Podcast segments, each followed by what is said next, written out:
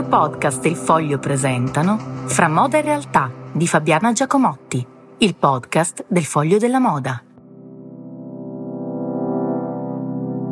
Buongiorno, la chiacchierata del venerdì questa mattina è veramente molto seria perché è con Luca Mazzini, responsabile dell'area centro-sud del gruppo BPM, perché eh, si parlava, in questi giorni abbiamo parlato abbastanza a lungo di quello che può essere il futuro della moda dopo un, tre trimestri di grande crescita, tutti contenti, ma adesso con la guerra eh, in, in, Ucraina che comunque continua, con un problema energetico significativo, con un problema anche produttivo per alcune eh, fasce di mercato, quelle più basse, che cosa succederà alla moda? Quindi eh, giro la domanda, che cosa succederà?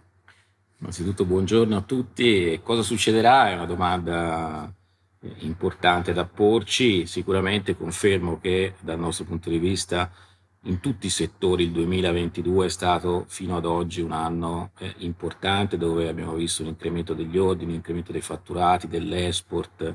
È chiaro che ora ci avviciniamo a un ultimo trimestre nel quale le aziende cominceranno a risentire dei rincari dei costi energetici, l'aumento dei costi delle materie prime, la moda sia i tessuti, il pellame, quindi sicuramente ci sarà una ripercussione.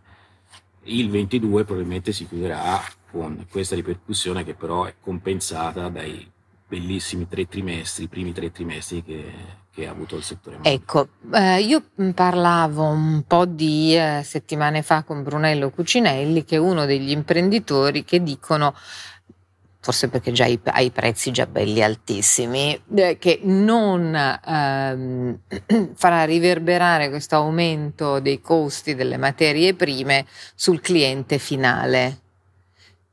Vero?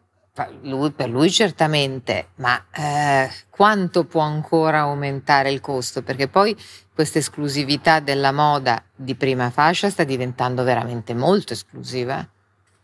Allora, Brunello Cucinelli, che tra l'altro conosco molto bene, è un amico, quindi sicuramente se lo ha detto lo farà, è un, un gentiluomo, un imprenditore gentiluomo, quindi sicuramente lo farà. È chiaro che eh, la ripercussione sui prezzi finali non riguarderà le case di alta moda, ma probabilmente avrà invece un riverbero sulla fascia di moda medio, medio-bassa, perché per forza per la sopravvivenza delle piccole e medie imprese sarà necessario ribaltare l'incremento dei costi sul prezzo finale al consumatore. Un'altra cosa, l'altro giorno anche Fendi ha acquisito il suo maglificio, eh, Prada e Zegna qualche mese fa hanno acquisito una filatura molto importante, storica.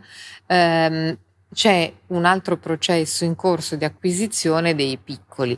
C'è una volontà sicuramente di creare una filiera di controllarla perché lo shock durante eh, la pandemia delle, appunto, degli approvvigionamenti che non ci sono stati, nessuno vuole più subirla.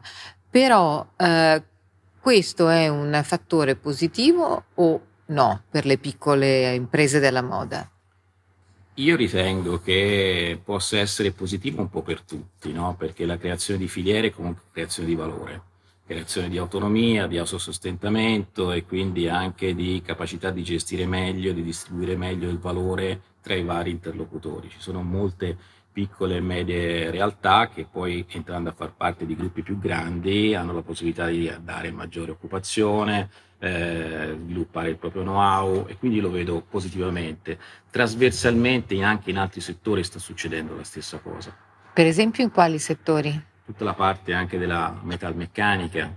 Eh, oggi si parla appunto di una difficoltà significativa sugli approvvigionamenti. Avere la filiera in casa ovviamente accorcia il tempo degli approvvigionamenti e dà un vantaggio competitivo alle aziende. Certo, previsioni per il 2023? Eh, bella domanda anche questa. Uh-huh. Previsioni per il 2023, sicuramente bisogna essere forse un po' più cauti, guardare un pochino più alla realtà, eh, però eh, anche per quanto riguarda la moda, ripeto, il 2022 è così bello, ci fa entrare in un 2023 con grande attenzione per questo incremento dei costi, ma comunque con uno sguardo ancora positivo. Poi c'è la gente che ha comunque, adesso io, noi, io non ve lo posso dire, ma in questo momento ci troviamo alla, a raccontarcela, come si dice, alla centrale Monte Martini eh, in mezzo a mh, opere d'arte straordinarie, eh, alla, una statuaria straordinaria romana, eh, in mezzo a questa che fu una delle grandi centrali appunto energetiche della, costruita alla fine dell'Ottocento a Roma. Ecco, ma eh, in, questo, eh, questo panorama, in questa evoluzione dell'anno prossimo, ci saranno delle direttrici eh, appunto oltre alla cautela che ci portano a dire questo periodo di leggerezza potrebbe incredibilmente continuare nonostante le, le tanti, eh, tanti motivi di preoccupazione che abbiamo? Eh, dipende molto dallo scenario globale, dipende molto da cosa succederà con la guerra Ucraina-Russia, dipenderà se anche la speculazione si interromperà, dipende da tanti fattori. Ed è difficile per questo, diciamo, cautela, ma con ancora un leggero sguardo di ottimismo al futuro. Allora grazie, noi ci sentiamo, grazie a Luca Mazzini, noi ci sentiamo a questo punto uh, di nuovo lunedì mattina e vediamo che cosa succederà durante il weekend a questo punto. Buona giornata.